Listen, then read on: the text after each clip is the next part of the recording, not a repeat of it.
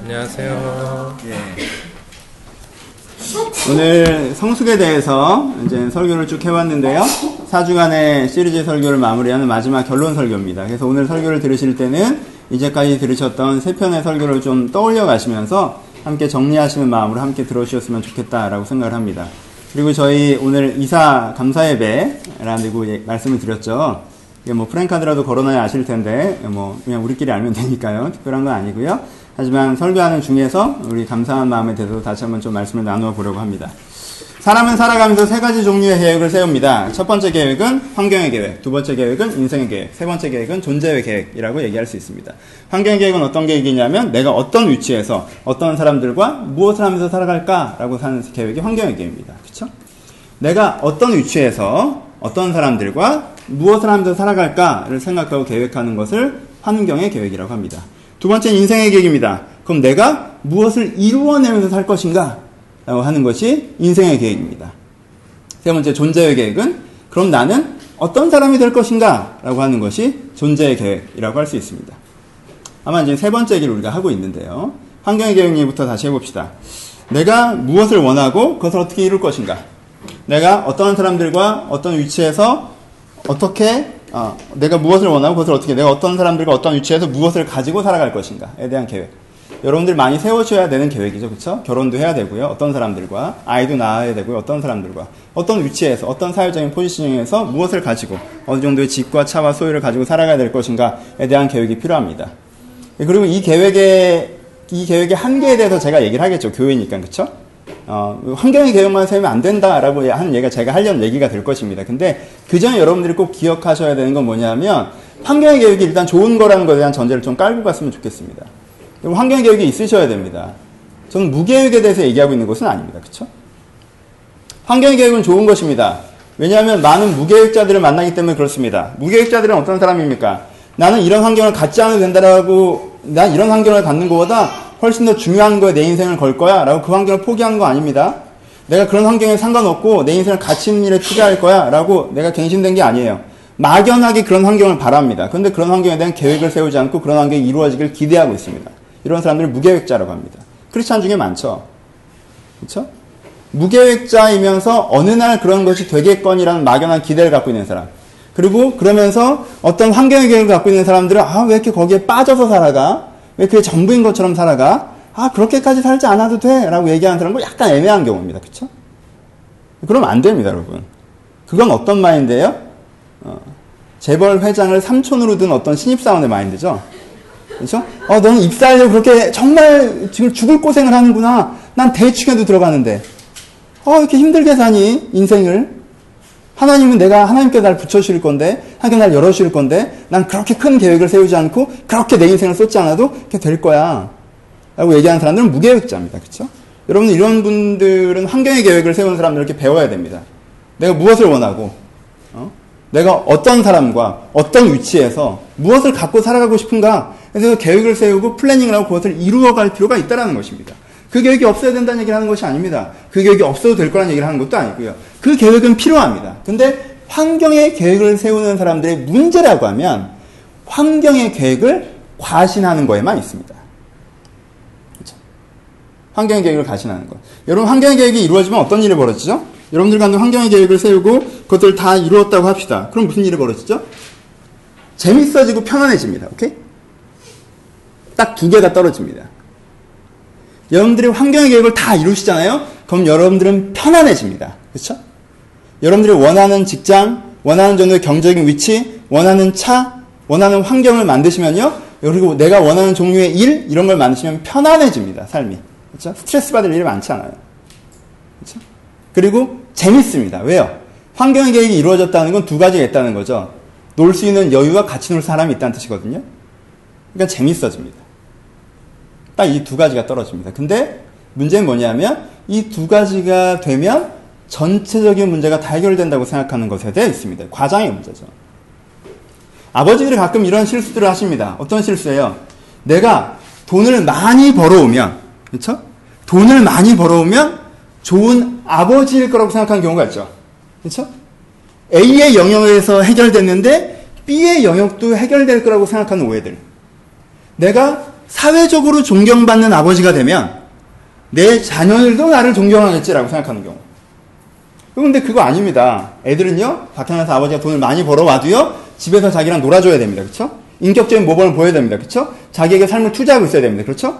그리고 나와 정서적인 교감과 그 교감 속에서 가치 있는 의미가 나에게 전달되고 있을 때 아버지를 존경합니다.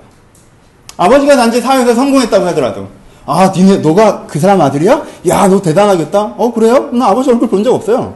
한 달에 한 서너 번 들어오시고요. 들어오시면 주무시기 바쁘세요. 그리고 나가시죠. 저랑 깊은 대화는 없고요. 가끔 저를 이렇게 지기 쳐다보시면서 난 이렇게 잘나는데 왜 쟤 는 저럴까? 라는 표정을 날 쳐다보십니다. 그럼 아버지를 싫어하죠.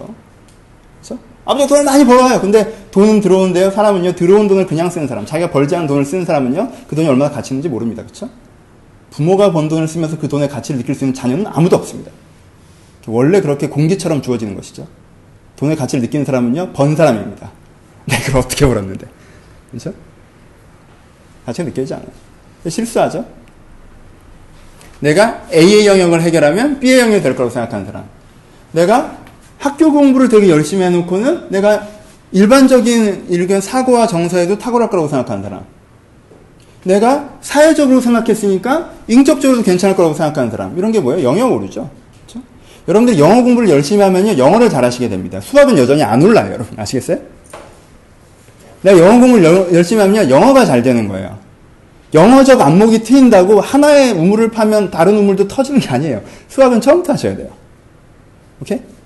여러분들이 환경적인 계획을 세우십시오. 환경적인 계획을 이루세요. 이루어 가시는 게 필요하겠죠. 좀 다, 좀 이따가 다른 관점으로 얘기하긴 하겠지만 일단 그것도 필요합니다. 하지만 문제는 뭐냐면 그걸 과신하는 거예요. 성경에 나오는 어떤 사람이에요? 부자의 비유죠. 자기가 넘치게 창고에 채울 만큼 곡식을 모은 다음에 내 영혼아 이젠 평안하라. 하나님은 그에게 뭐라고 하십니까? 이 어리석은 사람아. 왜 경제적인 플래닝이 세워졌다고 해서 영혼의 문제가 해결됐다고 생각하느냐? 그렇죠? 이게 환경의 계획의 문제점입니다. 우리는 자주 이런 실수를 합니다. 내 환경적인 계획을 세워서 환경적인 계획을 이루면 그것이 마치 내 내면의 전체적인 문제를 다 해결해 줄 거라고 생각하는 사람. 내 삶의 전반적인 문제를 다 해결할 거라고 생각하는 사람. 그것이 우리의 환경의 문제의 한계라는 것입니다. 두 번째, 환경의 계획을 세운 사람보다 좀 더 지혜로운 사람은 인생의 계획을 세운 사람입니다. 이 사람은 자기가 갖고 있는 것들이 자기가 갖고 있는 이, 이 모든 돈과 시간과 사회적인 위치와 관계와 이것들이 추구 가치가 아니라 교환 가치라는 걸 알고 있습니다. 그렇죠? 비전의 사람, 인생의 계획을 세운 사람은 어떤 사람이에요? 돈을 많이 쌓아놓는 게 목적이 아니에요. 그 돈을 가지고 무엇을 할 때가 목적인 사람이죠. 그렇죠? 편안하게 사는 게 목적이 아니에요. 그 시간을 갖고 무엇을 이룰까가 목적이죠. 그렇죠? 내가 어떤 위치에 가서 무엇을 가지고 어떻게 편안하게 이것이 그 사람에게 중요한 것이 아닙니다. 왜 자산을 낭비합니까? 그 소중한 자산, 시간이라는 자산은 하루 종일 내가 아무것도 안 하고 퍼져 있으면 그냥 소비되는 것이, 돼버리는 것입니다. 돈이라는 자산은 나 잘 먹고 잘 사는데 사용하려고 쌓아놓기만 있으면 그건 되게 무의미하게 소비되는 거예요. 그걸 굉장히 가치 있게 쓰는 방법이 있, 다는 것입니다. 그쵸? 굉장히 긍정적인 예들을 많이 하죠? 10만원을 가장 가치 있게 쓰는 법. 어디에 보내야 돼요? 다 컴퓨터 같은 데 보내야 되죠. 그쵸? 여러분들이 쓰시면 안 돼요. 내가 쓰면 하루 즐거움인데 그 아이는 한 달을 살 수 있다. 어디에 가야 가치 있느냐. 이거 되게 좋은 얘기입니다. 그쵸? 내가 갖고 있는 자산을 가장 가치 있게 쓰는 방법이 무엇이냐라고 하는 거. 그게 뭐예요? 인생의 계획을 세우는 사람이죠. 내 인생이라는 시간을 갖고 무엇을 할 것이냐? 인생을 팔아 무엇을 살 것이냐? 내가 갖고 있는 이 돈을 팔아서 무엇을 할 것이냐? 내가 갖고 있는 이 기회를 내가 무엇을 향해서 쓸 것이냐? 라고 얘기해서 뭘 하는 사람이에요? 내 인생의 계획을 세워서 인생을 쌓아놓는 계획이 아니라 인생을 소비하는 계획. 그리고 그렇게 소비된 인생이 그 인생을 통해서 무엇인가를 창출하는가를 추구하는 사람. 이것이 인생의 계획을 세우는 사람입니다. 굉장히 중요한 것입니다. 멋있는 거고요. 그렇죠? 이게 없으면 안 됩니다. 이게 중요합니다. 이게 꼭 필요합니다. 그리고 인생의 계획을 세우십시오. 인생의 계획이 있다면 무엇이 주어집니까? 삶에 대한 열정이 주어집니다. 여러분, 편한 놈이 행복합니까? 열정 있는 놈이 행복합니까? 열정 있는 사람이 행복합니다. 편안한 사람은요, 일정 기간이 지나면 권태롭습니다. 여러분, 노는 거는 가끔 하기 때문에 재밌는 것이죠. 그걸 매일 하면 재미가 없습니다. 그렇죠? 영화도 많이 봐보세요. 없어요. 이게 볼만한 게. 아, 요즘에 이렇게 볼만한 게 개봉하네? 그래요. 근데요, 1년에 영화 볼 기회가 한두 번 있어 보십시오. 들어가는 순간 감동이 밀려옵니다. 아, 극장의 공기, 이 어둠. 아, 이러는 거 하면. 바닷가에 사는 사람은 바닷가의 매력을 몰라요. 우리처럼 3시간, 4시간 달려가야 어, 바닷가에 매력을 알죠. 강릉 사는 경원이는 좀 바닷가 바다는 가니? 강릉 사는데? 가요? 바다? 아, 맨날 가요? 쟤는 서울 살다 가서 그래요. 강릉 살던 사람들은 바다를 안 가요. 자기가 흔하게 갖고 있는 사람들은 매력을 못 느껴요. 내가 편안한 사람이 행복한 것이 아니라 열정 있는 사람이 행복한 거죠. 열정은 뭐가 있을 때? 인생의 계획이 있을 때 주어지는 거예요. 그렇죠? 내가 때때로 내가 환경의 계획을 가지고 열정이 있는 것처럼 느껴질 때가 있어요. 내가 빨리 이만큼 돈을 벌고 싶은 그 열정으로 뭔가 할 때. 근데요, 그 열정으로 뭔가 하는 사람을 만나면 불편함이 있습니다. 왜요? 나는 편한 게 목적인데 나중에 더 편하려고 지금 불편하잖아. 그쵸? 그 얼마나 슬픕니까? 그 슬픈 거예요. 난 편한 게 목적인데 나중에 더 편하려고 지금 불편해요. 그 슬픔을 언제 느껴요? 지금도 편하고 나중에도 편한 놈을 볼 때 느끼죠. 하, 쟤는 타고난 게 있어서 지금도 편하고 나중도 편하겠네? 난 근데 편해지려면 이렇게 불편해야 나중에 편해질 수 있어. 슬프다. 열정의 종류가 달라요. 하지만 창출의 열정을 갖고 있는 사람, 인생의 계획을 갖고 있는 사람은 내가 인생을 쏟아서 좀 더 편한 사람, 좀 더 많이 갖고 있는 사람 한마도 안 부럽습니다. 오히려 쟤들은 인생을 이렇게 허비해? 라고 느껴집니다. 내가 온 인생을 걸어서 이루고 싶은 그것을 갖고 달려가는 것이죠. 인생에게 필요합니다. 근데 문제가 있습니다. 인생의 계획은요, 열정을 줍니다. 근데 열정만 줍니다.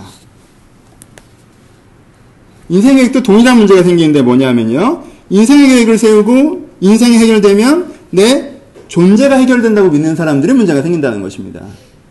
인생의 계획은요, 여러분들의 존재 자체를 해결해주지 않습니다. 여러분들의 내면 자체를 해결해주는 것이 아니에요. 여러분들의 전인격을 해결해주지 않습니다. 근데요, 첫 번째 사람보다 더 위험합니다. 인생의 계획을 갖고 있는 사람들은요, 자기 인생 전체, 존재 전체의 문제가 해결돼서 생각하는 경향이 환경의 계획을 세운 사람보다 훨씬 더 강하다는 것입니다. 저는 이런 걸 이루는 게 목적이에요. 전 이런 걸 하는 게 목적이에요. 전 이렇게 해서 이것들을 이루어낼 것이에요. 우리가 요즘 많이 쓰는 용어로 비전이라는 단어죠. 그렇죠? 비전을 갖고 있는 게 마치 신앙의 엔딩인 것처럼 생각한다는 것입니다. 비전이 신앙의 10단계. 그렇지 않습니다. 여러분들 보시죠. 간단한 예를 들어봅시다. 여러분들 주변에 환경적으로 좋은 환경을 갖고 있는데 열정이 없는 사람. 초라해 보이시죠? 아, 쟤는 다 가졌어. 열정이 없네.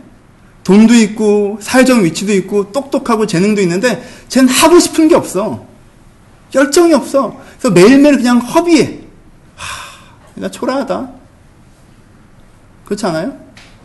근데요, 비전은 있는데, 멋진 인생은 있는데, 깊이가 없는 사람도 있습니다. 어, 멋진 인생이에요. 저 사람이 해낸 사역을 보면 위대합니다. 저 사람이 낸 성취를 보면요, 감동적입니다. 저 사람은요, 제로에서 이것들을 이루어냈어요. 그리고 이루는 것이 그냥 부유와 그런 게 아니에요. 정말 이 시대와 하나님과 역사에 같이 있는 것들이에요. 그걸 또 이루어냈어요. 근데요, 그래서 멀리서 그 사람을 보면요, 너무너무 존경스럽습니다. 근데 가까이서 그 사람을 겪은 사람은요, 그 사람의 인격에 대해서 좀 다른 얘기를 하기 시작합니다. 굉장히 예민하신 분이고, 분노와 상처도 많으신 분이고, 주변에 막 풀도 안 자랄 사람이고,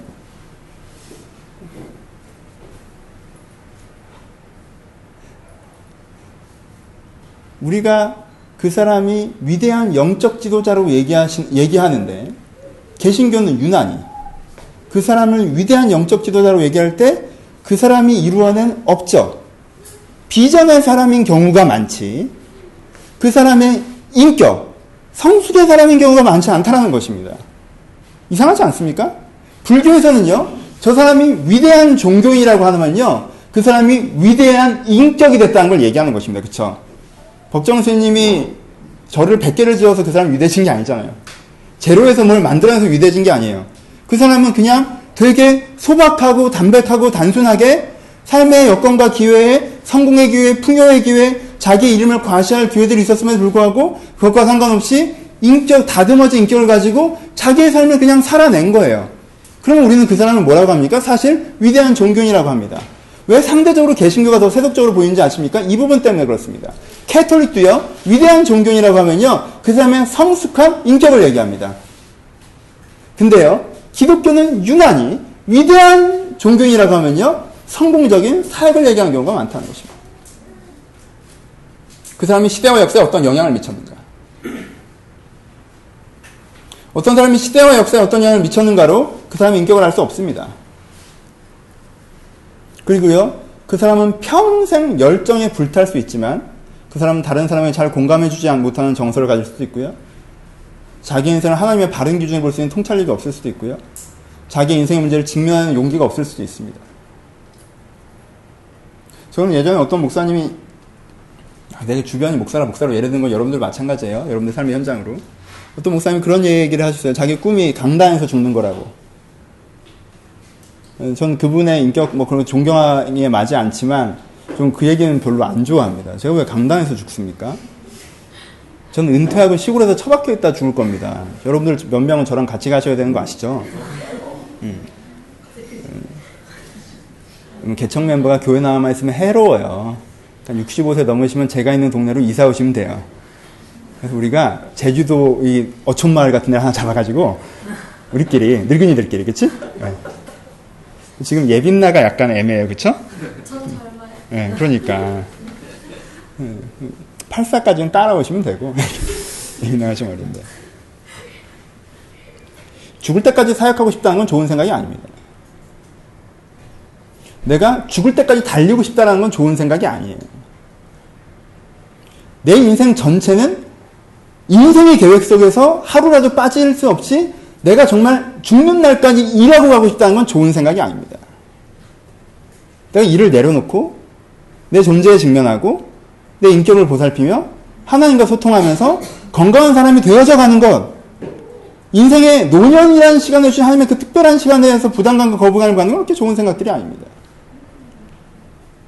일이 끝나면 인생이 끝난다고 느끼는 그런 느낌들. 은퇴가 되면 모든 것이 끝난 것처럼 생각하는 그런 느낌들은 좋은 것이 아닙니다. 이런 얘기를 하기가 여러분들 너무 젊을 수도 있지만 어떻습니까? 여러분들 인생의 계획, 여러분들의 삶의 계획에 혹시 인생의 계획까지만 있지는 않으십니까? 인생의 계획은 해롭습니다. 왜요? 우리가 80년까지는요, 하나님한테 되게 축복받는 사람, 그러니까 돈 많이 버는 사람.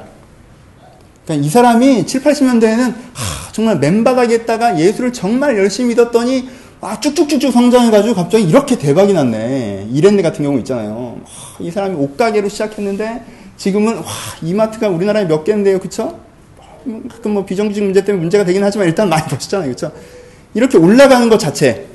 와, 하나님이 함께 하셨다. 뭐예요? 환경의 계획에 함께 하시는 성공신화에 대해서 많이 얘기했습니다. 하지만 여러분들은 그 다음 세대들 있죠? 다음 세대들은 어떤 영향을 받았어요? 내가 뭘 가졌는가가 중요한 게 아니라 어떻게 쓰는가가 중요하라고 해서 뭘 했어요? 여러분들 비전 세대들이에요. 그쵸? 비전 얘기 많이 들었습니다. 청년 때. 저도 얘기, 많이 얘기했고요. 그럼 네가 무엇을 위해서 할 것인가? 뭘 향해서 뛸 것인가? 어떤 계획을 가질 것인가? 하고 그것을 향해서 내가 비전이 있고 그것들을 헌신하는 삶이 마치 내 인생의 굉장히 클라이막스인 것처럼. 근데 이게요. 돈 많이 번 사람이 하나님의 축복을 받았다고 얘기하는 게 되게 초라한 얘기인 것처럼요. 위대한 일을 해낸 사람이 하나님의 축복을 많이 받았다고 생각하는 생각도 되게 초라한 생각입니다. 그렇죠?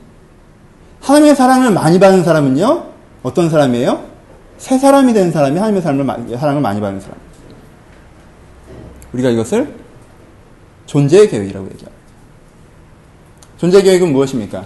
내가 무엇을 갖는가가 아닙니다. 이 밖에. 내가 무엇을 이루는가가 아닙니다. 이 밖에. 내가 어떤 사람이 되는가입니다. 내가 어떤 사람입니까? 사람들이 나를 알아줄 수 있고 몰라줄 수 있습니다. 시대를 달타고 나서 성공적 영향을 미칠 수 있고 성공 영향을 못 미쳤을 수도 있습니다. 하지만 그것은 그 다음 문제이고 그 다음 문제를 떠나서 내가 하나님 앞에서 내 자신 앞에서 인생 앞에서 세상 앞에서 어떠한 사람인가 그것이 존재의 계획입니다. 인생, 아, 계 상황, 환경의 계획은 편안함을 줍니다. 즐거움도 주고요. 인생의 계획은 열정을 줍니다. 그리고요, 존재의 계획은 자연스러움을 줍니다. 그럼 비전의 계획은요, 어깨에 좀 힘이 들어가 있습니다. 아, 내가 이걸 위해서 할 거야! 딱 이렇게. 내가 쉬고 싶기도 하고, 내가 좀 성공하고 싶기도 한데, 그게 중요한 게 이게 더 중요한 거야! 하고 딱 어깨에 힘을 줘서 하는 느낌이 더 강합니다. 그러니까요, 비전의 삶을 살, 살잖아요? 그럼 여러분 비전의 삶을 20년 살면요, 여러분들 되게 약간 심리적으로, 내적으로 약간 기괴해지는 경우들이 발생합니다. 건강한 인격적인 정서가 아니에요. 뭔가 자부심도 너무 강하고요. 사실 일중심적이고요. 그렇죠? 그리고 어떤 면에서는 비교나 컴플렉스 좀 있는 경우들이 있고요. 이런 식으로 흘러갑니다. 왜요? 어깨 힘줘서 했거든요. 근데요, 존재의 계획을 세우고 존재의 계획을 이루어지면요, 제일 큰 선물, 자연스러움이라는 선물이 주어집니다.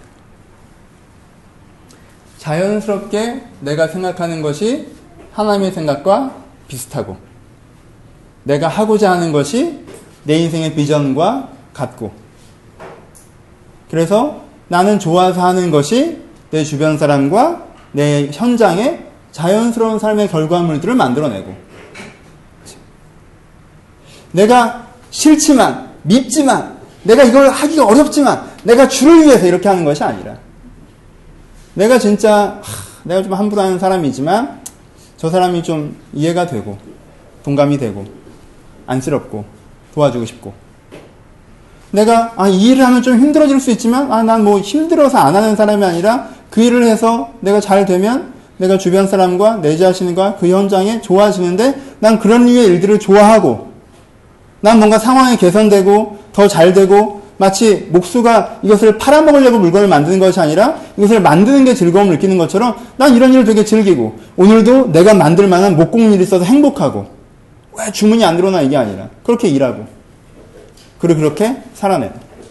지난주에 제가 예로 말씀드렸던 어떤 그러한 하나님의 임재 연습에 나오는 수도사처럼 그리고 성자가 된 청소부에 나오는 성자라고 이름 불었던 그 청소부처럼 이 사람은 음식을 만들던 사람이고 이 사람은 청소를 하던 사람인데 내가 거기서 어떤 사회적인 비전을 갖고 뛰었던 것이 아니라 무엇을 가지려고 뛰었던 것이 아니라 내가 어떤 사람이 되어야 될까를 내가 생각하고 고민하고 그런 사람으로 점점 되어져 갈 때 그 사람을 통해서 자연스럽게 시대를 넘어서고 세대를 넘어서는 삶의 흐름에 영향을 미쳐주는 그 수도사가 썼던 편지를 지금도 한국 땅에서 읽으면서 아 내가 어떻게 하면 좀더 가까워졌을까 고민하게 만들 수 있을 만한 하지만 그 사람은 그게 목적이 아니었다. 그런 자연스러움이 우리 가운데 주어진다는 것입니다. 여러분 존재의 계획을 세우십시오. 오늘 본문에 말씀하십니다. 하나님께서 우리 가운데 원하시는 것이 무엇입니까? 1장에 말씀하시기는요. 하나님께서 우리를 택하시는 이유는요. 우리를 거룩하게 흠없게 하시려고 택했다고 하셨습니다. 여러분 불러다가 세상을 바꾸려고 택하셨어요? 여러분 불러다가 좋은 환경과 여건을 주시려고 택하셨습니까? 아니요. 하나님은요. 여러분들을 바꾸려고 택하셨습니다. 나를 거룩하고 흠없게 만들기 위해서, 나를 더 괜찮은 사람, 나를 성숙한 사람, 나를 하나님을 닮은 사람으로 바꾸기 위해서 나를 택하신 것입니다. 하나님의 가장 큰 관심은, 하나님의 가장 큰 계획은, 택하사라는 말은 조금 더 바꾸면 계획이라는 말이 되겠죠? 하나님께서 나가 갖고 있는 플래닝은 내가 거룩해지는 거예요. 흠없을 정도로. 거룩은 다름을 얘기합니다. 뭐가 다른 거예요? 세상과 다른 거예요. 그냥 다르기만 하면 거룩입니까? 아니요. 신성이 있어야 거룩이라고 합니다. 신성이 있다는 게 뭡니까? 세상과 달리 하나님을, 신의 인격을 닮아 있는 사람을 거룩한 사람이라고 얘기하는 것입니다. 그쵸? 거룩한데 어느 정도예요? 흠이 없을 정도로. 하나님의 목표는요, 여기까지입니다. 다음 구절 볼까요? 3장에서 뭐라고 얘기하십니까? 하나님의 그 충만하신 것들로 우리를 충만하게 하시기 위해서 하나님의 모든 충만하신 것으로 너희를 충만하게 하시기를 구하노라라고 얘기합니다. 하나님의 목적이 뭐예요? 우리를 충만케 합니다. 충만케 하는 건 뭐예요? 완전히 가득 차는 거죠. 근데 뭘로 가득 찹니까? 하나님의 것으로 내가 가득 차길 바라신다고 얘기하십니다. 하나님의 생각, 하나님의 마음, 하나님의 의지, 하나님의 능력, 하나님의 것으로 내 안에 가득 차길 바라시는 것. 하나님은 여러분들에게 존재의 계획을 갖고 있다는 것입니다. 여러분, 그러니까 이것을 세우십시오. 하나님이 내게 갖고 계신 계획이 존재의 계획이기 때문에 나도 존재의 계획을 갖기 시작하셔야 됩니다. 되게 슬픈 이야기네. 7, 80년대 우리가 환경의 계획에 매몰됐던 부분 중에 큰 이유는 그 당시 굉장히 어려웠기 때문이라는 걸 우리가 부정할 수가 없습니다. 그렇죠? 어려웠어요, 그때. 어렵고 힘든데 뭔가 창의적으로 도전하고 시도하기보다는 살아남는 게 서바이벌이 어려운 시대였어요. 서바이벌이 힘든 시대였어요. 그러니까 뭐가 되는 거예요? 내 환경의 앵글로 주님을 찾기 시작하는 거죠. 하나님이 그때 축복 안 해주신 게 아니에요. 하나님께서 그렇게 앞에 안 열어주신 게 아니에요. 하나님께서 그 사람이 물질적인 축복을 주신 거예요. 그 사람들이 거짓말 하는 게 아니에요. 근데 문제는 뭐예요? 그 앵글에서 멈췄다는 거죠. 왜 그렇게 80년대, 90년대 비전의 열광이 있었을까요? 먹고 살만 해줘서 그랬죠. 그럼 뭘 할 거냐? 이 인생의 기회로. 보릿고개를 넘어가던 시대가 아니라 전쟁의 폐허를 넘어오던 시대가 아니라 풍요의 어린 시절을 배우고 인생이란 기회 앞에 서서 그럼 뭘 해야 될지 고민하던 그새에게 던져졌던 화두가 비전입니다. 그렇죠? 그리고 비전이란 화두는요, 사실 20, 30대에게 던져졌던 화두고요.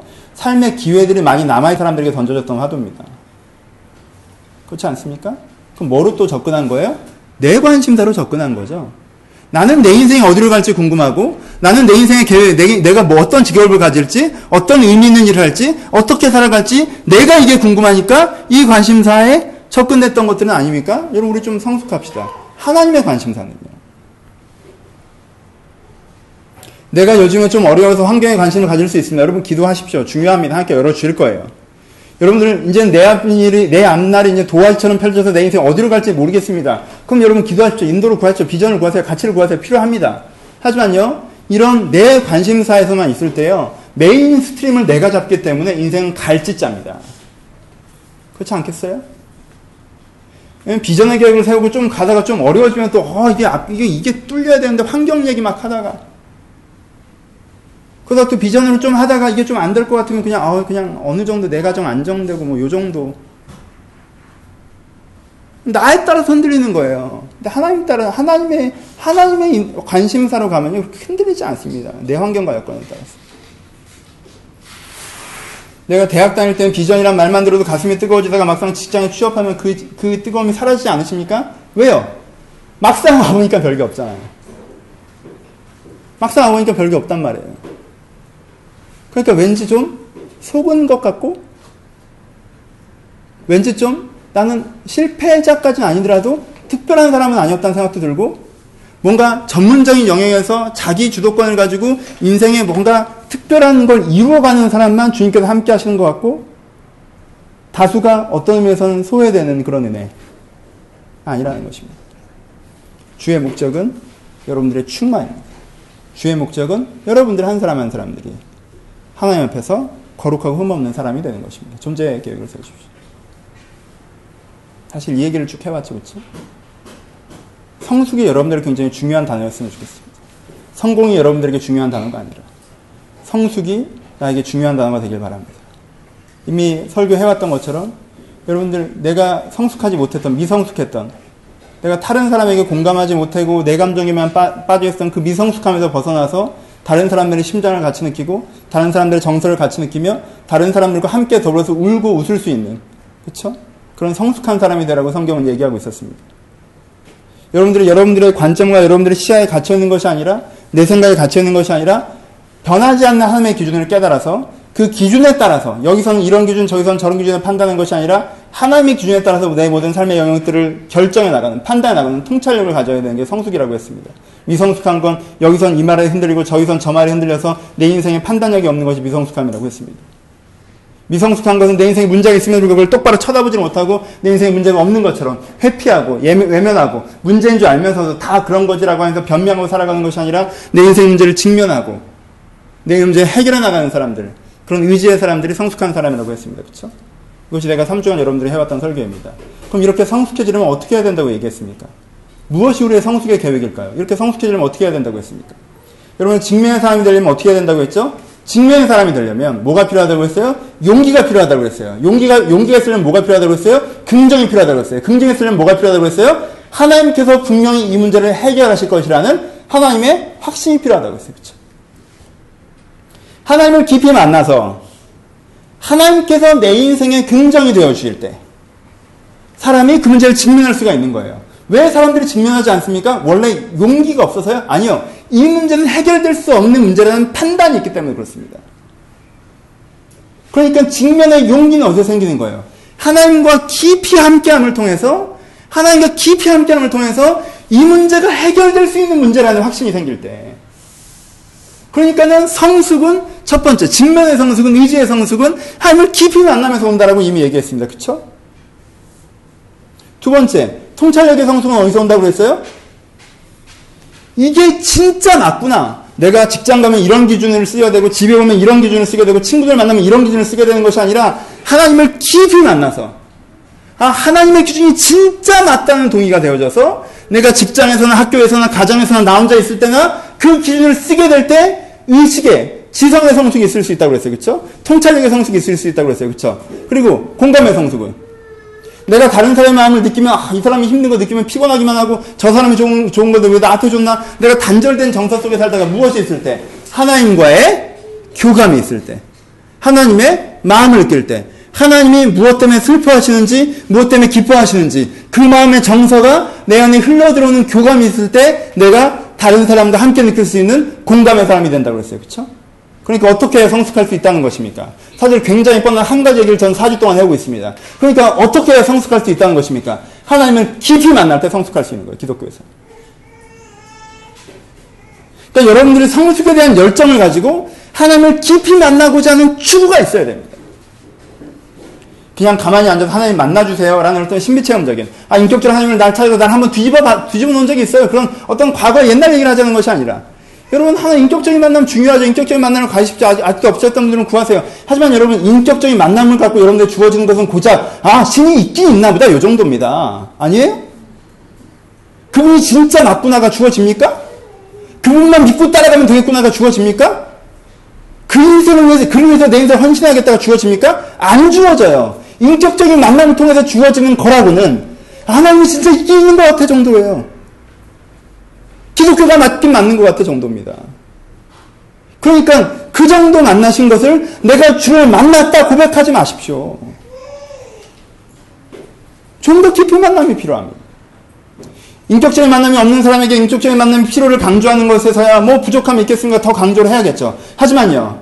여러분 그것은 여러분들이 일단 물가에 찰랑찰랑 찬물에 발이 닿기 시작한 그 정도 아닙니까? 그렇죠? 출발점에 있는 거예요. 하나님을 만난다는 거에 있어서. 여러분 바닷가에 가셔서 수영장에 가셔서 차가운 물에 발을 담가봤다로 우리가 수영장을 갔다고 할 수 없으면 일단 떠봐야 그렇죠? 일단 떠봐야 내가 그 물을 누렸다라고 얘기할 수 있는 거 아닙니까? 그 정도의 깊은 만남. 하나님이 진짜 맞는 것 같고 하나님이 진짜 내 인생에 능력이 있다, 있다는 걸 느껴지고 하나님이 정말 나와 함께 한다는 게 느껴지며 하나님의 마음이 따뜻하게 내 안에 전해지는 그 기품이 있을 때 그것이 자연스럽게 내 전인격을 바꾸는 성숙으로 오고 그 성숙, 내 존재 문제를 해결하는 그 성숙을 통해서 내가 자연스럽게 비전이 내 인생의 일부로서 존재하고 자연스럽게 환경의 변화가 내 인생의 일부로서 존재할 때. 아, 나라도 마음을 지켜야 되는데 쉽지 않다. 일부로서 존재할 때. 그쵸? 그때 우리의 전격적인 변화가 일어날 수 있는 것입니다. 그것이 우리의 삶의 변화가 일어날 수 있는 겁니다. 여러분, 이 정도에 흔들리시면 안 됩니다. 내년 1월이면 4명입니다. 그쵸? 4명의 아이가 여기를 다니고 있을 거예요. 그쵸? 이 정도 흔들리시면. 그 다음에 6, 8, 이런 식으로 갈 거예요. 알았어요. 여러분, 그러니까 성숙의 계획을 세우라는 건, 존재의 계획을 세우라는 건 무슨 계획을 세우라는 거예요? 여러분들이 주님을 깊이 만날 계획을 세우라는 것입니다. 그것을 통해서 내 존재가 변화되어져 가고하는 계획을 세우라는 것입니다. 그렇죠? 이미 여기서 말씀드렸죠? 내 인생의 인격이 어떻게 변화될 수 있는지, 내가 어떻게 충만한 사람이 될 수 있는지 본문에서 얘기했었습니다. 왜 그렇게 될 수 있다고 했어요? 1장, 1장 4절에서는 우리가 그의 사랑 안에서라고 얘기합니다. 3장 후반부에서는 뭐라고 얘기해요? 능히 그리스도의 사랑, 그 너비와 깊이와 높이와 길이가 어떠한지를 깨달아. 그리스도의 사랑의 넓이와 깊이와 높이와 길이가 어떠한지를 깨닫는 것을 우리가 어떻게 된다고 했어요? 충만해진다고 했어요. 그렇죠?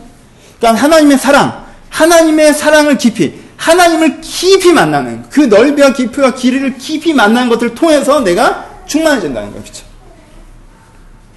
그러니까 그 계획을 세우셔야 된다는 거예요. 그래서 에베소서 뭐라고 얘기하고 있는 거예요? 그 계획을 세우라고 하죠. 그러니까 어떻게 해요? 세월을 아끼라 때가 악하니라. 인생의 계획에 환경의 계획에 네 인생을 낭비하지 말고 네 인생을 다 쓰지 말고 뭐 하라는 거예요? 네 인생의 기회를 네 인생이란 기회를 뭐에 써야 된다는 뭐, 뭐에 쓰는 마음이 있어야 된다는 거예요? 이 존재의 계획에 쓰는 마음이 있어야 된다는 것입니다. 어리석은 자가 되어서 술 취하고 방탕하지 말라고 합니다. 방탕한 것이 무엇입니까? 여러분들 방탕한 게 왜요? 방탕하면 세워진 이미지가 아까도 얘기했지만 방탕하면 떠오르는 얘기가 밤새도록 술 마시는 이런 부분들의 이미지가 떠오르죠. 그렇죠? 그게 굉장히 좋은 모티베이션이 되기 때문에 그 얘기를 많이 합니다. 왜요? 그 장면을 떠올려 봅시다. 뭐가 있는 거예요? 첫 번째, 내 시간이라는 내 시간, 내 돈, 내 체력, 그렇죠? 이라는 내 자산을 어디에다 쓰는 거예요? 술을 먹는 거에 그냥 쓰는 거죠. 이걸 뭐라고 하는 거예요? 방탕이라고. 왜요? 내가 내 자산을 사용했는데 얻어지는 것이 초라할 때 우리는 그것을 방탕한 행동이라고 얘기합니다. 그러니까 술을 먹었느냐 안 먹느냐 차원보다 더 나가셔야 돼요. 여러분들의 삶의 기회, 여러분들이 지금 있는 돈, 여러분들의 시간, 여러분들의 체력과 자산을 여러분들이 그닥 의미 없는 취미에 쓰는 거. 그렇죠? 술 먹는 것보다 훨씬 더 엘레강스 할 수 있지만. 그렇죠? 그거 방탕한 겁니다. 이런 것들 하지 말라는 얘기 아니에요. 하지만 그것들에 너무 많이 쓰는 것은 방탕한 것입니다. 왜요? 때가 악하기 때문에 그렇습니다. 기회가 많지 않기 때문에 그래요. 내 인생의 기회, 24시간은 기회, 젊은 날에 10년이 한정되어 있는데 그것을 너무 많이 쓰는 것은 너무나 아깝지 않습니까? 라는 얘기입니다. 여러분 그 시간을 오락에 쓰고 술 먹는 데 쓰는 것은 되게 문제시하면서 그 시간을 무슨 엘레강스한 취미에 쓰는 것은 괜찮다고 생각하십니까? 그렇지 않아요. 하나님 보시기에 여러분들이 오락을 하는 거나 여러분들이 미술관에 가는 거나 다르지 않을 수도 있습니다. 저도 이번 주나 다음 주에 루브르전 갈 건데요. 어, 전 가도 돼요. 왜? 3년에 한 번 가는데 이 정도면 방탕한 건 아니지. 하지만 여러분들 그 분위기에 취해서 굉장히 많은 시간과 열정을 거기에 소비하면서 거기에서 자존감을 느끼고 거기에서 정체성을 느낀다면 그건 방탕한 것입니다. 심지어는 직장에서도. 심지어는 가족에서도.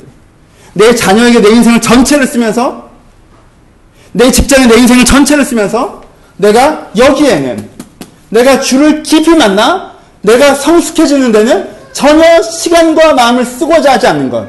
이것을 술 취했다고 얘기하는 것입니다. 직업에 취한 것이고, 일에 취한 것이고, 사람에 취한 것이고, 가족에게 취한 것이고, 취미에게 취한 것이죠. 그래서 취해서 삶과 시간을 보내버리는 것입니다. 그것을 하지 말라는 얘기가 아닙니다. 아, 그럼 그거 하지 말라고요? 여러분, 여러분들이 존재 계획에 몇 시간을 쓰는데요, 일주일에. 제가 여러분들에게 7일을 달라고 합니까? 제가 여러분들에게 24시간을 달라고 합니까? 하나님이 여러분들에게 7일과 24시간을 달라고 하시는 것 같습니까? 아니요, 그렇지 않습니다. 그렇지 않아요. 그렇게 극단적인 논리로 이것들 피해가려고 하지 마십시오. 꼭 이렇게 얘기하면 좀 극단시켜 들으시는데, 하나님이 여러분들 원하는 실제 시간은요, 하루에 1시간도 되지 않을 수 있습니다. 여러분 존재 계획이 있으십니까? 하나님 깊이 만날 계획이 있으십니까? 거기에 시간과 마음을 쓰고 계십니까? 우리가 그걸 쓴다면요. 우리는 5년 뒤에 10년 뒤에 성숙해질 것입니다. 그리고 5년 뒤에 10년 뒤에 내가 성숙해져 있는 것은요. 내 인생에 너무나도 중요한 것일 거예요. 내 인생을 전체를 바꾸고 있는 것일 거예요. 하지만 여러분들이 지금 거기에 시간을 쓰지 않고 있다면 5년 뒤에 10년 뒤에 여러분들이 무엇을 가졌건 무엇을 이뤘건 여러분들은 성숙한 사람이 아닐 것입니다. 그리고 그것은요. 여러분들 그때 느끼지 못한다 할지라도 여러분 인생이 치명적인 것입니다. 치명적인 것입니다. 여러분, 여러분들의 부모님이 돈을 많이 벌어오지 못해서 사회적으로 무의미한 일을 하셔서 여러분들과 관계가 안 좋으신가요? 그분들이 성숙하지 않아서 여러분들 관계가 어려우셨습니까? 여러분들이 결혼해서 자식을 키우고 살고 부부와 함께 살아갈 때 여러분들이 사회적으로 얼마나 이루었는가가 중요할 것 같습니까? 아, 너무 가족에 대한 얘기라고요? 바꿔봅시다. 직장에서, 현장에서, 필드에서. 성숙한 건 굉장히 중요한 문제일 거죠. 그러니까 여러분 포기하지 마십시오. 잊어버리지 마세요. 가장 막 큰 안타까움은 그거예요. 여러분들이 여기에 너무 마음을 쓰지 않는다는 것입니다. 우리가 성숙의 시간을 쓰는 것, 성숙의 계획을 세우는 것, 성숙의 계획을 이루어가는 것은요, 쉽게 excuse 할 수 있는 스케줄이 돼버립니다. 쉽게 excuse예요, 여러분들은 되게. 이게 좀 답답해 하는 것 같죠? 이런 거 오랜만이다, 그치? 개척하고는 이런 마음이 별로 없는데. 근데 여러분은 굉장히 쉽게 excuse 하세요. 직장이 좀 바빠지면, 결혼 시즌 되면, 아이를 낳으면, 인생에 어려운 일이 생기면, 인생에 꼭 해야 되는 일이 생기면, 이 스케줄 먼저 까고 가지는 않으십니까? 이 스케줄 먼저 빼고 가지는 않으십니까? 여러분들이 어느 정도로 이 스케줄 하시냐면요, 한 3개월, 6개월, 뭐 이런 식이에요. 하루 이틀이 아니에요. 한두 주두가 아니에요. 그리고는 어느 날 성숙하지 못한 내 인격 때문에 피로감이 몰려올 때 갑자기 주님은 뭐 하셨습니까? 라고 얘기하고 나한테 너는 뭐 했냐고 그렇지만 우리 서로 어렵지 않겠어요? 그럼 성숙의 계획을 세우십시오. 주님과 깊이 만남 계획을 세우시죠. 주님과 만남 여기서 다 설명할 수는 없어 하지만 기본적으로 크게는 내가 평소에 양육 때 하던 이유 네 가지가 있어요. 하나님을 깊이 만나시려면 네 가지를 하시면 돼요. 첫 번째 뭐예요? 말씀을 깊이 하셔야 됩니다. 그렇죠? 두 번째 뭐 하셔야 돼요? 묵상에 깊이 있는 기도가 있으셔야 돼요. 세 번째 순례적인 삶이 있으셔야 됩니다. 네 번째 헌신의 프랙티스가 필요합니다. 이 네 가지로 여러분들 하나님을 깊이 만날 수가 있습니다. 하나님을 깊이 만나려면요. 1번은요. 말씀을 정확하게 이해하셔야 돼요. 말씀을 공부하는 것이 중요합니다. 말씀을 이해하는 것이 중요합니다. 하나님이 어떤 분인지 알고 아 그렇다고 하는데 정말 그런가? 라고 묵상과 명상의 기도로 들어가는 거예요. 내가 가만히 앉아서 여기는 누구 어디이고 나는 누구인가? 이렇게 명상을 시작하면요. 여러분들은 여러분들 안에 있는 죄를 명상하고 여러분들 안에 있는 사회적 가치관을 명상하고 여러분 안에 있는 삶만 명상하게 돼요. 그건 명상이죠. 돌아봄이죠. 그렇죠? 맨 먼저 해야 되는 것은 주의 말씀을 깊이 이해하는 것입니다. 두 번째 해야 되는 것은 여러분들의 삶과 여러분들의 말씀, 여러분들의 모든 것들을 가지고 명상적인 기도, 묵상적인 기도, 하나님 앞에서 잠잠히 주님을 찾는, 그리고 잠잠히 주님을 찾는 것들을 깨달아진 것을 간절히 주님께 구하는 내 안에 명상함과 묵상함과 간구함의 기도가 우리 가운데 두 번째로 필요합니다. 세 번째로 우리에게 필요한 것은 순례적인 삶. 순례적인 삶이란 다른 거 특별한 걸 하는 것이 아닙니다. 기독교에서는 요, 삶이 순례입니다. 우리는 순례자라고 그러죠. 무슨 뜻이에요? 여러분이 살아보다 보면요, 삶의 장면 장면마다 뭐가 담겨 있어요? 하나님의 가르침과 호흡이 담겨 있다는 거예요. 내가 치는 사람들을 통해서, 내가 함께하는 직장 동료들을 통해서, 내가 현재 갖고 있는 경제적인 상황을 통해서, 하나님은 무엇인가 지금도 말씀하고 계시고 가르치고 계십니다.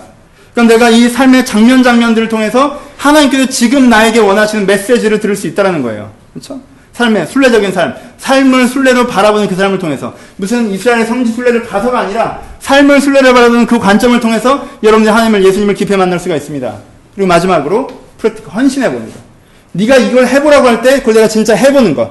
그러니까 말씀 읽고 기도하는 거 말고요. 그 말씀과 기도를 통해서 내가 네가 이 사람을 용서해 보라. 네가 이 사람에 대해 헌신해 보라. 네가 이 사람한테 이런 마음을 가져보라. 네가 이 사람한테 저런 마음을 가져보라고 하나님께서 얘기해 주시는 걸 해보는 것. 이런 프랙티컬하게 실천해 보는 것. 헌신해 보는 것. 그걸 통해서 하나님께서 진짜 내 인생 어떻게 개입하시고 어떻게 역사하신 것을 더욱더 깊이 할수 있습니다. 그렇죠? 이 네 가지에 대한 계획을 세우셔야 돼요. 이 네 가지에 대한 계획을 세우셔야 됩니다. 그리고요, 이 네 가지에 대한 교회, 계획이, 이 네 가지에 대한 여러분들의 계획이 교회의 구조여야 되고, 신앙생활의 스케줄이어야 됩니다. 오케이? 제가 어떤 교회를 하려고 하는지 여러분들에게 자주 반복해서 말씀드리죠? 그렇게 만들고 싶은 겁니다. 그렇게 만들고 싶은 거예요. 전 여러분들의 주일이 많은 노동의 시간이 되지 않기를 원해서 여러분들 가운데 어떤 직책을 드리지 않는 겁니다. 역할을 분담하지 않는 거예요. 저는 굳이 그렇게 하고 싶지 않습니다. 조금 대충 하고 말지. 청소도 제가 하잖아요. 음식도 제가 사와요. 왜요? 저는 대충 하거든요. 저는 시간 투자를 많이 하지 않습니다. 발바닥 보면 까마실 거예요. 제가 대충 밀었거든요. 깨끗하게 하려면 조를 짜야겠죠? 돌아가면서 해야겠죠? 바닥을 깨끗하게 닦아야겠죠? 누군가 나오겠죠? 누군가 나오지 않겠죠? 나온 사람이 피곤해지겠죠? 나중에 사람들 섭섭해지겠죠?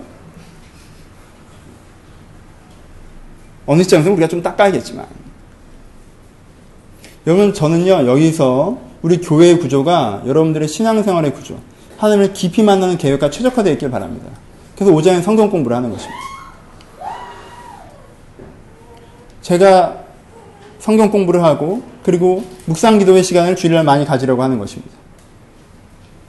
내가 말씀을 공부하고 묵상하여 기도하고 삶을 나누고 순례적인 삶의 관점으로 다시 한번 보는 거죠. 그리고 우리가 하다가 포기하고 못하고 있지만 봉사하고 실천해보고 이 네 가지가 여러분들의 신앙생활의 기본 구조가 되길 바라는 것이 저희 교회 지향점입니다. 근데 우리가 뭐가 안 되고 있죠? 안 되고 있습니다. 잘. 잘 되고 있는 부분도 있고요. 맨 먼저 뭐가 안 되고 있죠? 여러분 성경을 공부하셔야 돼요.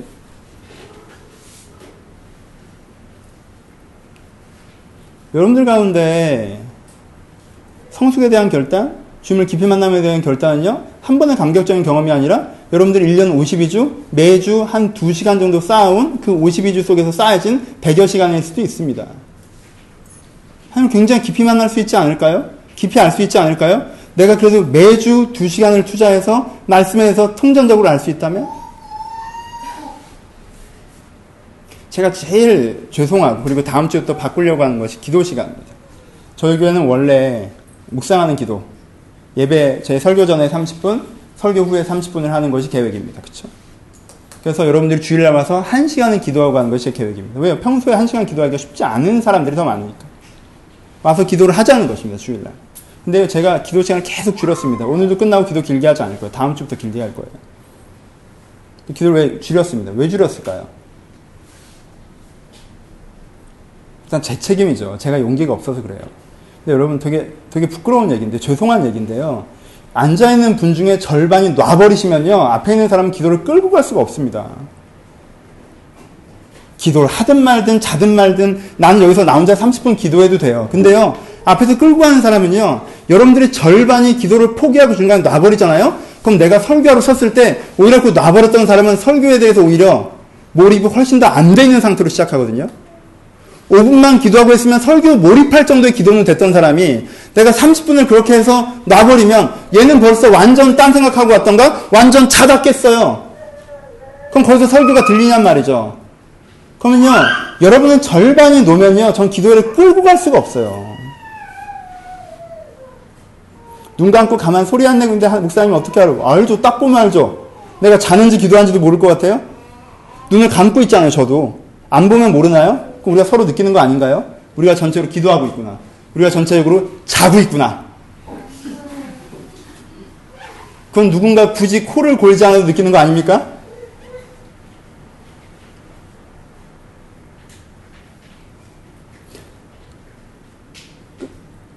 삶을 순례적인 관점으로 바라보는 거, 그 다음에 프랙티컬한 헌신하는 거 필요합니다. 할 거예요. 교회가 거기까지 가야 됩니다. 근데요, 우리는 1단계, 2단계도 아직은 잘은 안 됩니다. 잘은 안 돼요. 여러분, 그러면요, 이 교회는 설교 듣는 교회가 돼요. 이걸 부정적으로 얘기해 봅시다. 우리 교회 장점이 뭡니까? 제 설교잖아요. 그쵸? 근데요, 설교 듣는 교회는요, 되게 안 좋은 교회입니다. 난 가서 설교 듣고 와라고 하는 교회는요, 봉사를 많이 하는 교회보다 안 좋은 교회입니다. 편한 교회죠. 혹시 이 교회가 편해서 좋으십니까? 주일날 빠져도 뭐라고 하는 사람 없고, 봉사를 시키지도 않고, 설교 시간에 괜찮게 들을만 하고, 그게 이 교회의 메리트라면 여러분들이 이 교회가 편해서 좋으신 거예요. 그럼 여기가 안 좋은 교회라는 뜻이고, 우리가 이 교회를 안 좋은 교회를 만들고 있다는 뜻이 됩니다. 좋은 교회가 되려면.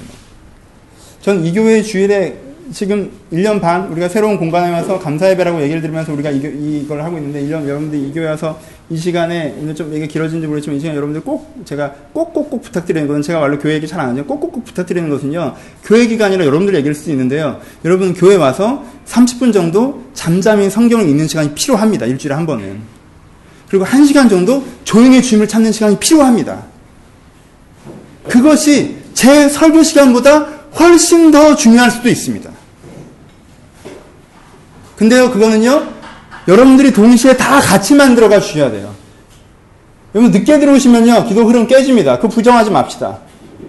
여러분들이 진지하게 기도가 안 되더라도 기도해보고자 하지 않으면요, 기도 흐름 깨집니다. 왜? 우리는 공동체니까. 옆 사람에 연결돼 있어요. 안 오시잖아요? 그럼 될 수가 없습니다. 그렇죠? 근데 우리는요, 안 오고, 늦게 오고, 편하게 합니다. 안 와요. 늦지막히 옵니다. 편하게 해요. 기도가 되면 하고 아니면 말고 졸림 자고. 내가 다른 사람이 진지하게 성경 읽고 기도하고 있는데 내 개인 볼일 있으면 돌아다니고 내가 싫으면 딴짓하고 내가 필요한 거 움직여버리고 그 행동이 옆 사람에게 방해가 된다는 생각 안 되십니까? 우리 도서관적인 정숙이 필요하지 않을까요? 같이 마음을 담아서 건물을 지어놓고 순서를 만들어 놓을 수 있지만 같이 마음을 담아서 어떤 분위기를 만들어내야 여기서 공부할 수 있는 실체가 가능한 것처럼. 내가 여기 하나님께서 공간을 주셨고 사람 모여놨는데 우리가 이 시간이 소중한 말씀 있는 시간이다라고 마음을 같이 그 시간을 지켜내고 이 시간이 소중한 기도하는 시간이다 그 시간을 지켜내면서 우리 안에 진지한 정숙이 있을 때 진지한 경건이 있을 때 거기에 우리 가운데 가장 중요한 시간을 만들어낼 수 있지 않을까요? 그건 제가 만드는 게 아닙니다. 제 비중은요, 여기서 정확하게 40분의 1밖에 되지 않아요. 그 시간에서 제가 여러분들을 역동적으로 기도를 인도하거나 열정적으로 성경을 가르쳐야 되는 게 아니에요. 그건 한 사람 한 사람들이 벽돌 하나씩 모일 때 40개의 벽돌이 되면서 전체로 집이 세워지는 거예요. 묵상적인 영성을 이 교회에서 세우셨으면 좋겠습니다. 여러분들 주일이 그렇게 먼저 만들어지면요. 제가 가장 원하는 것은 주일날 경험해봤던 그 경험을 통해서 평일에 여러분들이 그 시간을 만들어내는 거. 그리고 한 달에 한 번은 같이 모여서 기도하는 거. 그리고 1년에 세네 번 정도는 함께 모처에 가서 조용히 나만의 기도의 시간을 갖는 것. 저는 그것이 여러분들을 주님을 깊이 만나게 하고 여러분들을 변화시킬 수 있다고 생각을 합니다. 그러니까 해봅시다. 마음을 담아서. 말씀 마치겠습니다. 두 가지 얘기를 할 텐데. 저 이사 와서 좋아요. 이사 오니까 좋죠? 옛날에 저기 교회 오래 계셨던 분들은 어, 되게 감동이 있으실 것 같아요. 그쵸? 어. 저는 참 잘한 것 같아요. 여러분들이 다 이렇게 그래도 건물 멀쩡하게 있는 교회를 다니셨던 분들이 많지 않으십니까? 어, 그래도 뭐 화려한 건물에 다니시다가 9평짜리 오피스텔에 넣어놨다가 여기로 왔던 여기가 되게 넓은 공간이라고 생각하시더라고요. 여러분들이 아마 그 본교회, 원래 다니시던 교회 다니시다가 여기 오셨던 분들은 여기가 되게 그냥, 아, 역시 개척교회라 아, 되게 그렇다라고 하실 텐데. 예. 저희 경제적인 상황에도 굉장히 과도하게 주신 부분들이 있습니다. 그것 때문에 좀 고민도 있었고요.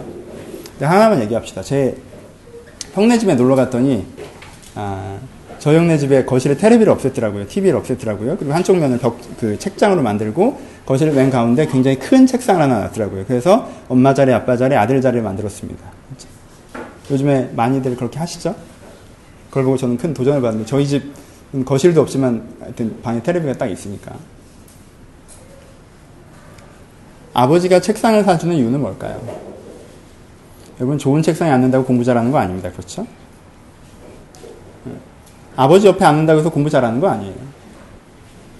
하지만 아버지가 책상을 사주고 TV를 없애고 아버지는 학생인도 아닌데 굳이 거실에다 책상을 갖다 놓고 거기서 내가 개인적으로 읽는 책이라도 읽으려고 옆에 앉는 이유는요. 이런 분위기가 아이가 공부하기에 도움이 되길 바라는 것입니다. 그렇죠? 좋은 책상에 앉는다고 공부가 되는 것은 아니죠. 전 이 공간을 들어온 여러분들이 이 공간에 대해서 보지 마시고 선물이 아니라 선물 준 사람의 마음을 느꼈으면 좋겠습니다. 하나님이 이걸 주셨다고 생각하신다면 진짜. 내가 전에는 좁게 불편하게 예배드렸는데 하나님께 좀 더 쾌적한 곳을 주셨다고 얘기하시면 여러분 이게 뭐가 쾌적합니까? 쾌적한 교회는 진짜 어, 정말 콘서트홀 같은 교회가 얼마나 많은데 여러분 다니셨던 교회도 그러신 교회도 많이 있고요. 이게 뭐가 쾌적합니까? 근데요 전보다 조금 더 쾌적한 공간을 받으면서 내가 느껴야 되는 것은 아 전보다 편해졌다라고 하면 2주면 끝난 일이죠. 하지만 거기서 뭘 받는 거예요? 선물을 준 사람의 마음을 받는다면. 아 하나님께서 우리가 조금 더 좋은 책상에서 공부 잘하기 바라시는구나. 우리가 이 주일의 시간에 이 평일의 시간에 하나님이랑 조금 더 깊이 만나는데 조금의 분위기라도 조성해주는 우리의 심령만 있으면 9평이 아니라 5평에서도 은혜 받을 수 있지만 하나님께서 우리의 연약함을 아시기 때문에 우리 가운데 조금 더 그렇게 되기를 바라는 분위기를 조성해 주시는 그 아버지의 호의를 느낄 때 우리가 진짜 감사할 수 있는 것입니다. 하나님 감사합니다. 라고 하는 건 그냥 이 물건에 대해서 감사하다고 해요. 아, 필요한 게 생겼으니까 감사합니다고 얘기하는 것이 아니라 하나님이 이렇게 나에게 섬세한 관심과 호의와 기대를 갖고 있구나라고 느낄 때 그걸 감사라고 느끼는 거예요. 그리고 우리가 그렇게 감사하다고 했을 때 하나님께 그 감사를 기쁘게 받으실 것입니다. 그리고 그 감사는 그 자리에 앉아서 공부하는 걸로 표현이 되겠죠. 와, 새 책상 생겼다! 와! 한 다음에 공부를 안 하면 아버지는 걔를 구박하기 시작하는 거죠. 전 이게 여러분들한테 좀 약간의 사인이었으면 좋겠습니다. 저한테는 그러니까. 하나님께서 내가 좀 더 잘해보기를 원하십니다. 하나님께 이 교회에 기대가 있으시구나. 하나님께 여기에 건강한 교회가 형성되기를 바라시는 마음이 있으시구나를 저는 교회가 형성되는 과정에 여러 가지 정말 은혜, 아, 하나님께서 하셨다고 생각되는 재정적인 지원들, 도움의 손길들, 함께 봉사하는 과정들, 이 모든 과정들을 통해서 저는 그거 하나하나가 진짜 아, 돈을 주셔서 감사하고, 사람들이 도와서 감사하고, 공간이 일이 끝나서 감사한 것이 아니라 그 과정들을 통해서 하나님께서 이 교회가 건강하게 자라나길 바라신다는 마음을 느껴질 때, 제 안에 진짜 큰 감사가 있었습니다. 여러분들은 그 감사가 있었으면 좋겠습니다. 그 감사가 우리는 성소를 향한 계기가 됐으면 좋겠습니다. 말씀을 마치면서 두 번째, 진짜 4주간 했던 마지막 얘기. 여러분, 어떤 사람이 되고 싶은지 고민을 하십시오. 어떤 사람이 되고 싶어라고 물어보면 직업 얘기하시는 분. 어떤 사람이 되고 싶어 얘기하면 비전 얘기하시는 분. 어떤 사람이 되고 싶어라고 물어보면 소유를 얘기하시는 분. 여러분, 어떤 사람이 되고 싶어라는 비전을, 그 진짜 계획을 가지십시오. 내 안에 환경의 계획과 인생의 계획은 가득했으나 주님 내 안에 존재의 계획이 없었습니다. 존재의 계획이 없어 내가 변화되지 않아 내 삶이 힘들었습니다. 주님 내가 존재의 계획을 가지고 내가 말씀을 아는 시간과 기도를 하는 시간 그리고 내가 이 삶에서 하나님께서 무슨 생각을 하실까 하나님의 시선을 느끼는 그 모든 시간이 내게 얼마나 소중한지 내가 깨닫고 지킴으로 말미암아 성숙한 사람이 되게 하여 주옵소서. 여러분 이런 고백으로 나아가시며 이런 결단으로 나아가실 때 몇 년 뒤 성숙은 단회적이지 않습니다. 하루하루 한 주 한 주 꾸준히 쌓아가실 때 3년 뒤에 4년 뒤에 5년 뒤에 변화된 인격의 나를 만날 수 있을 것입니다. 그 큰 선물을 받으시기를 주님의 이름으로 축복합니다. 기도하시겠습니다.